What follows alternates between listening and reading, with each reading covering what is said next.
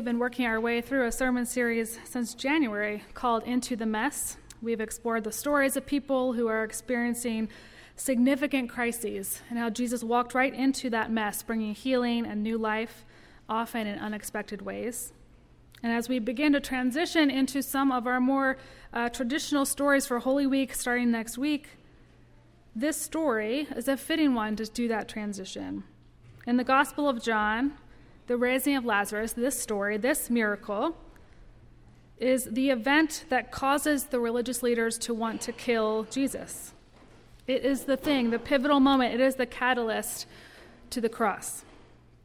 Jesus' increasingly dramatic demonstrations of power had become politically dangerous to maintaining that delicate relationship with the Jews' Roman oppressors.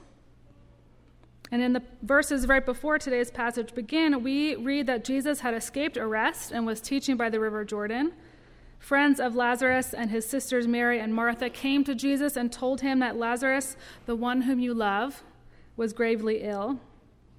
Their implied expectation was that Jesus would drop everything and hurry to the town of Bethany to heal his dear friend. After all, they'd seen Jesus do that plenty of times before for people he didn't even know. But Jesus purposely delayed. He claimed that Lazarus would not die, but in him God's glory would be displayed. And Jesus waited two more days before making his way to Bethany. Our story picks up at verse 17 in chapter 11 in the Gospel of John. Listen now for the word of God. When Jesus arrived, he found that Lazarus had already been in the tomb four days. Now, Bethany was near Jerusalem, some two miles away, and many of the Jews had come to Martha and Mary to console them about their brother.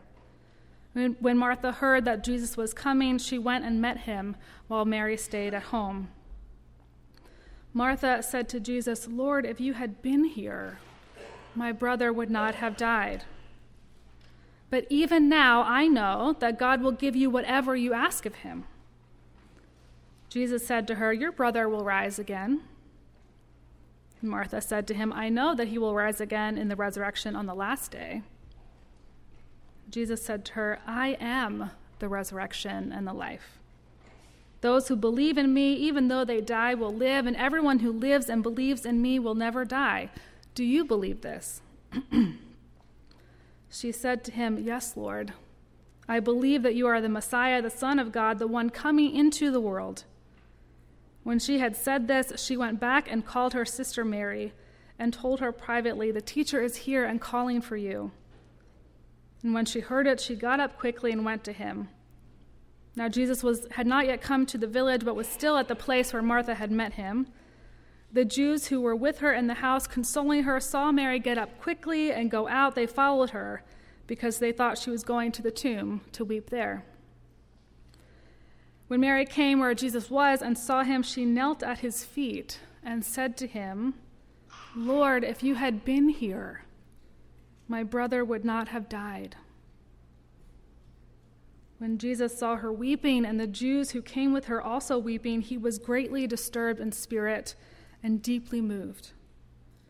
He said, Where have you laid him? And they said to him, Lord, come and see. Jesus began to weep. And so the Jews said, See how he loved him. But some of them said, Could not he who opened the eyes of the blind man have kept this man from dying? And then Jesus, again greatly disturbed, came to the tomb. It was a cave, and a stone was lying against it. Jesus said, Take away the stone. Martha, the sister of the dead man, said to him, Lord, already there is a stench because he has been dead four days. Jesus said to her, Did I not tell you that if you believed, you would see the glory of God? So they took away the stone. And Jesus looked upward and said, Father, I thank you for having heard me. I knew that you always hear me, but I have said this for the sake of the crowd standing here, so that they may believe that you sent me. when he had said this, he cried with a loud voice, Lazarus, come out. The dead man came out with hands and feet bound with strips of cloth and his face wrapped in a cloth. Jesus said to them, Unbind him and let him go. This is the word of the Lord. Thanks be to God. Please pray with me.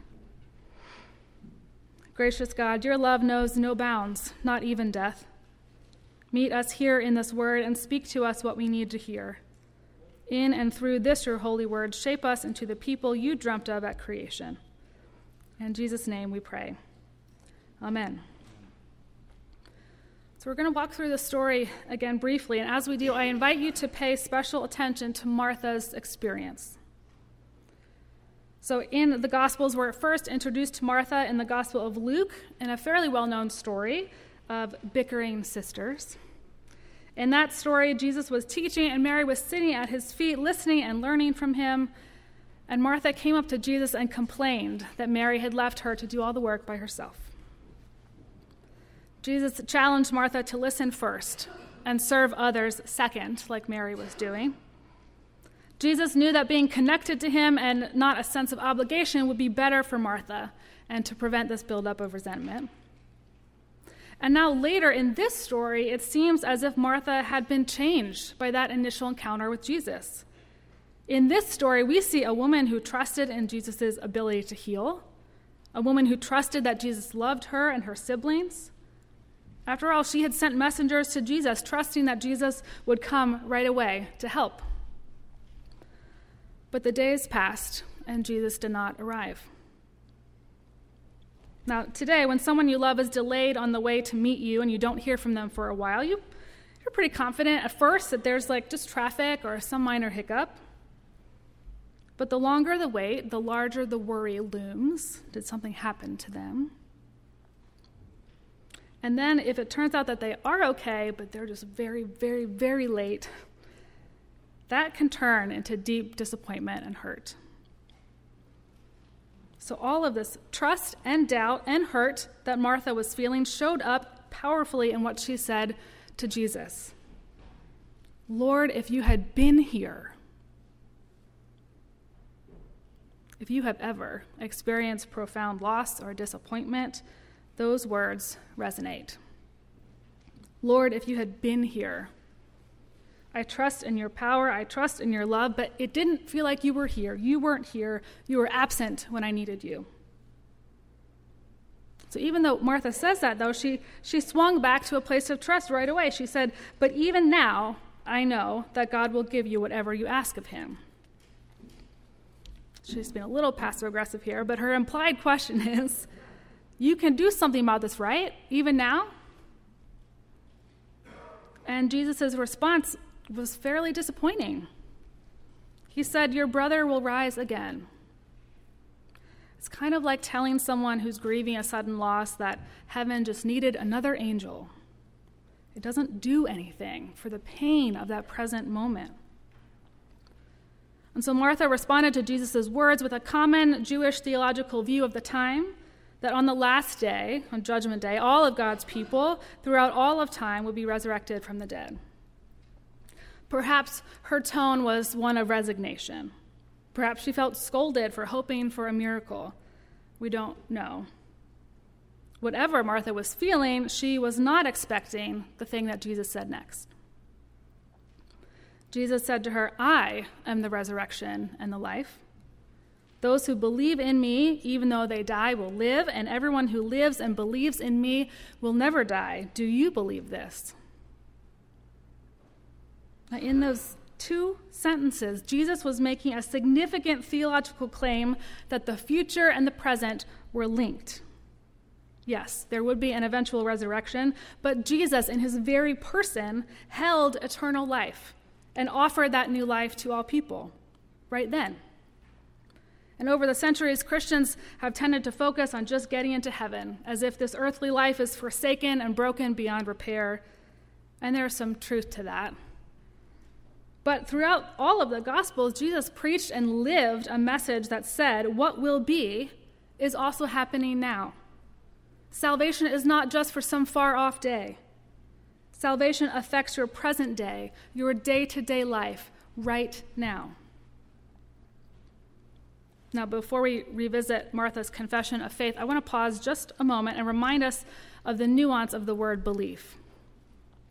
On this side of the Enlightenment, belief, even in some communities of faith, is talked about as if it's primarily an intellectual decision.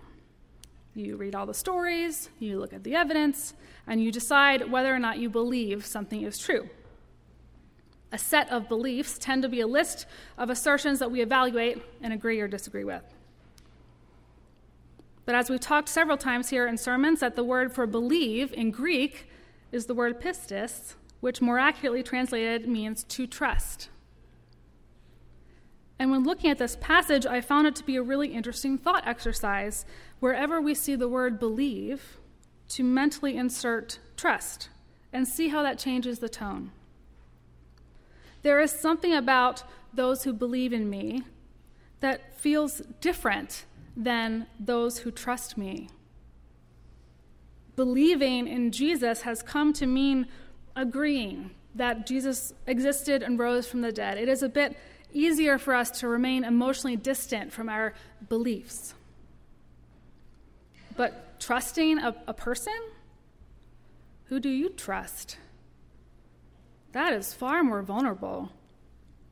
When you trust someone, you open yourself up to the possibility that they will disappoint you.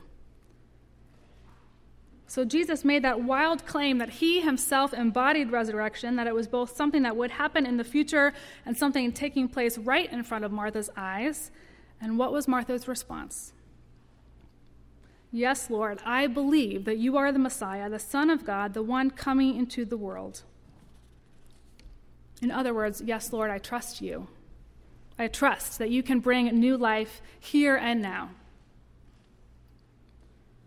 So at first, to Martha, it seemed as if Jesus was not going to raise Lazarus when they spoke of this resurrection on the last day. But then Jesus made this bold claim about being the resurrection and the life himself. And her response was a confession, a statement of faith. So perhaps not all hope was lost. Perhaps he would be able to save Lazarus somehow. So Martha hurried home to Mary, invited her to come talk to Jesus. Perhaps Martha wanted to share some of that hope with her. Mary approached Jesus and said the same words that Martha did Lord, if you had been here, my brother would not have died. A statement of faith in Jesus' power, but also a statement of profound disappointment. And the grief of the two sisters moved Jesus to tears. He began to weep. Now, at this point in the story, I wonder if Martha began to doubt again if Jesus was weeping, if he was sad about what's going on right now, then perhaps Lazarus' death was permanent. Maybe that whole theological exchange did not mean what she hoped it meant. Jesus asked to approach the tomb. Perhaps he was just going there as an act of solidarity to grieve with them. But then he asked to have the stone rolled away. And there we see even more of Martha's doubt of Jesus' intention to raise Lazarus when she reminds him that Lazarus had been dead for four days and there would be a stench. Which is just such a weird detail. Martha, it's going to be, Jesus is going to be stinky. It's weird. Let's not do that. She's worried about that, and Jesus responded to her with, Did I not tell you that if you believed, you would see the glory of God? Basically, I told you something amazing would happen. Trust me. So they rolled away the stone. Jesus prayed aloud to God, and then he called Lazarus by name. And Lazarus, hearing his Savior call him by name, emerged from the tomb, somehow miraculously alive, still wearing his grave clothes. Jesus commanded those nearby to unbind Lazarus and let him go. And we don't really hear from Martha again. The only other time we see her in this gospel is helping to serve a meal. Now, this story is quite the emotional roller coaster for all involved. And what's so interesting to me about Martha's experience in this encounter is that it's not a linear one, it's a spiral experience. Because first, Martha believed, she had faith. She trusted that Jesus would come and heal Lazarus quickly. But then, after Lazarus died and Jesus showed up after the fact, her trust and her doubt were bound up together. When Jesus and Martha spoke of a resurrection happening on the last day, there was more doubt about whether or not Jesus would raise Lazarus. But then, with this, I am the resurrection, there's more hope and trust again. But then Jesus wept, so we're doubting, we're doubting, we're trusting, we're trusting, we're doubting. Over and over and over.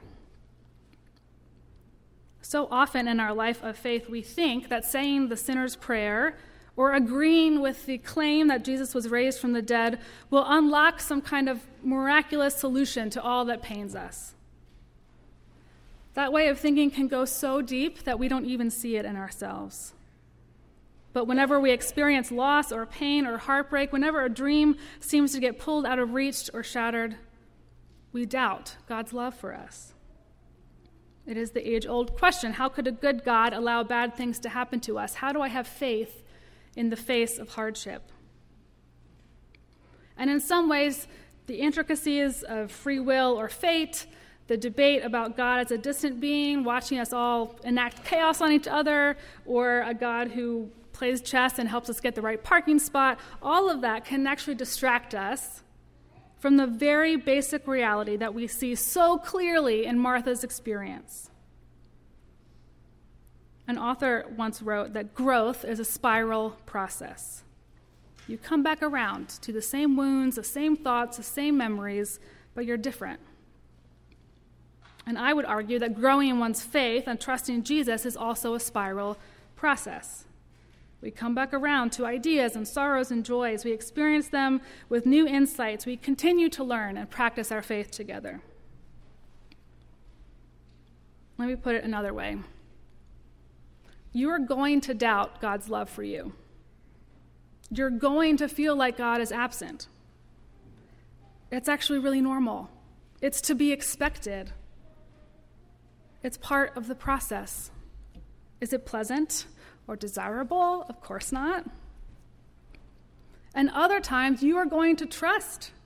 You're going to trust in God's love for you so deeply that you'll be able to reassure someone else. You'll be able to love someone beyond what you thought was possible. You will see little resurrections springing up here and there. You will feel more whole, more like yourself than you ever have before. It's part of the process. And then you'll doubt again. You'll feel alone. And then you'll trust again, and you'll feel God's presence close by.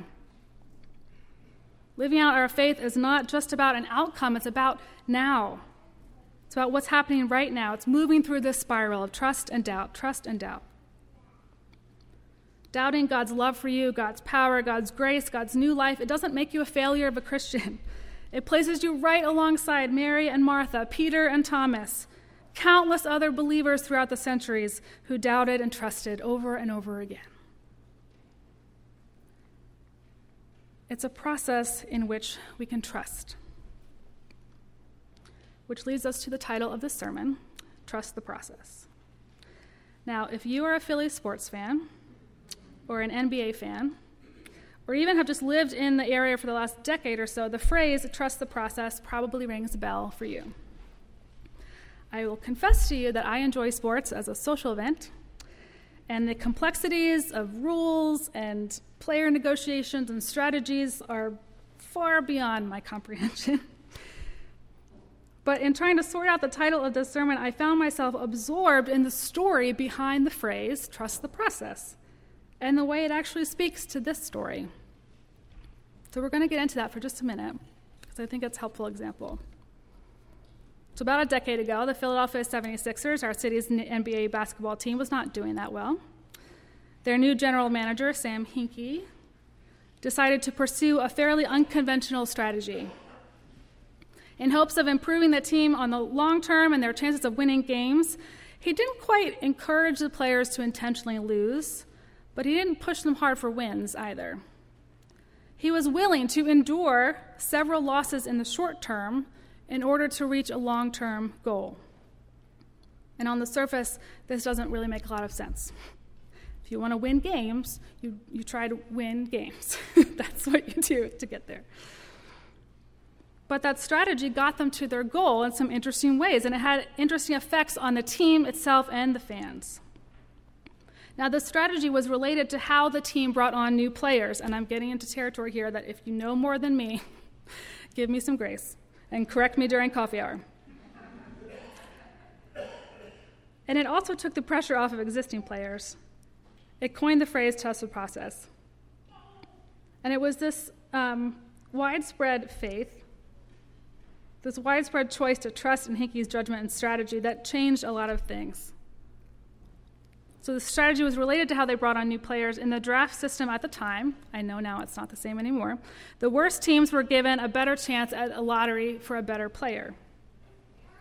That is, they were given the best chance to bring on a very good player. And the Sixers were just good enough to miss out on that lottery, but not good enough to appeal to good players on their own.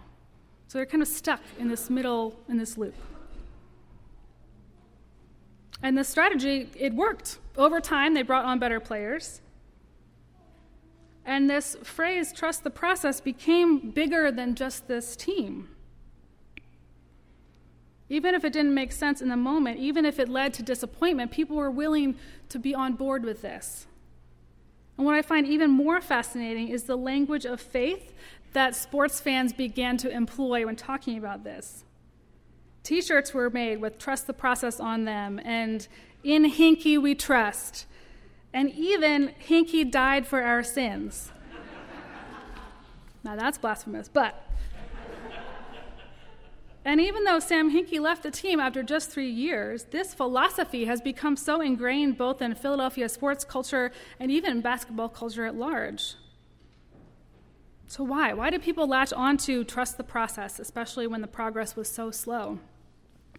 And why did they also say, In Hinkie we trust? There must have been something about Sam Hinkie himself that invited that kind of trust. Now, I don't know anything about his personality, whether he was kind or brash or both. But what we do know is that Hinkie had faith himself that the strategy would work. Whether or not he personally doubted that on his own time, but whenever he was relating to the team or the public, he was steadfast. He was committed. He himself trusted the process.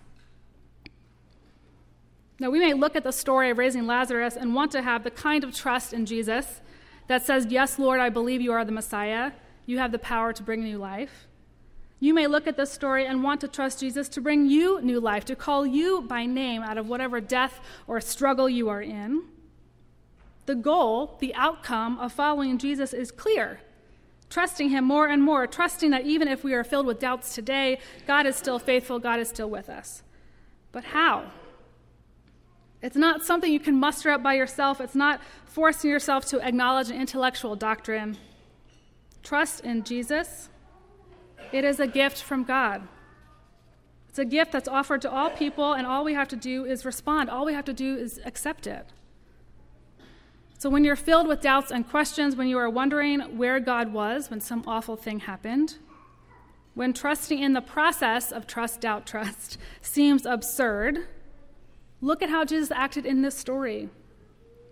From the get go, Jesus trusted in the whole process. Upon hearing about his illness, he said, This illness does not lead to death, rather, it is for God's glory. With Martha, he asserted the outcome again there would be a miracle. When they get to the tomb and Martha is worried, Jesus says, Did I not tell you? The trust that Jesus had, that God had given him the power to do such a thing, that trust did not waver. That's one thing to trust the process, to be comforted by the idea of our cyclical nature of growth. But the only way that we can trust the process is by accepting the gift of faith from the person who holds the process the person whose trust in the process is always constant. You can't muster up the ability to do this by yourself. And that's actually really good news. You can't do it, but Jesus can. Jesus did, Jesus does every day, every hour. Jesus offers you that gift. Jesus says to you, I know sometimes it's really hard to trust. I have enough faith for both of us. Here, have some of mine. What a gift. Thanks be to God. Amen.